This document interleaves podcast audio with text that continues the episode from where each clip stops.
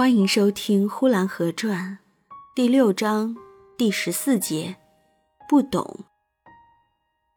第二天早晨一起来，我就跑去问有二伯，兔羔子是不是就是大白兔？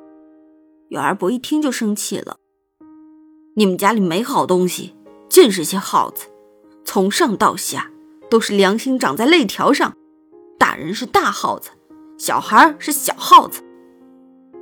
我不知道他说的是什么，我听了一会儿，没有听懂。本集播讲完毕，谢谢收听。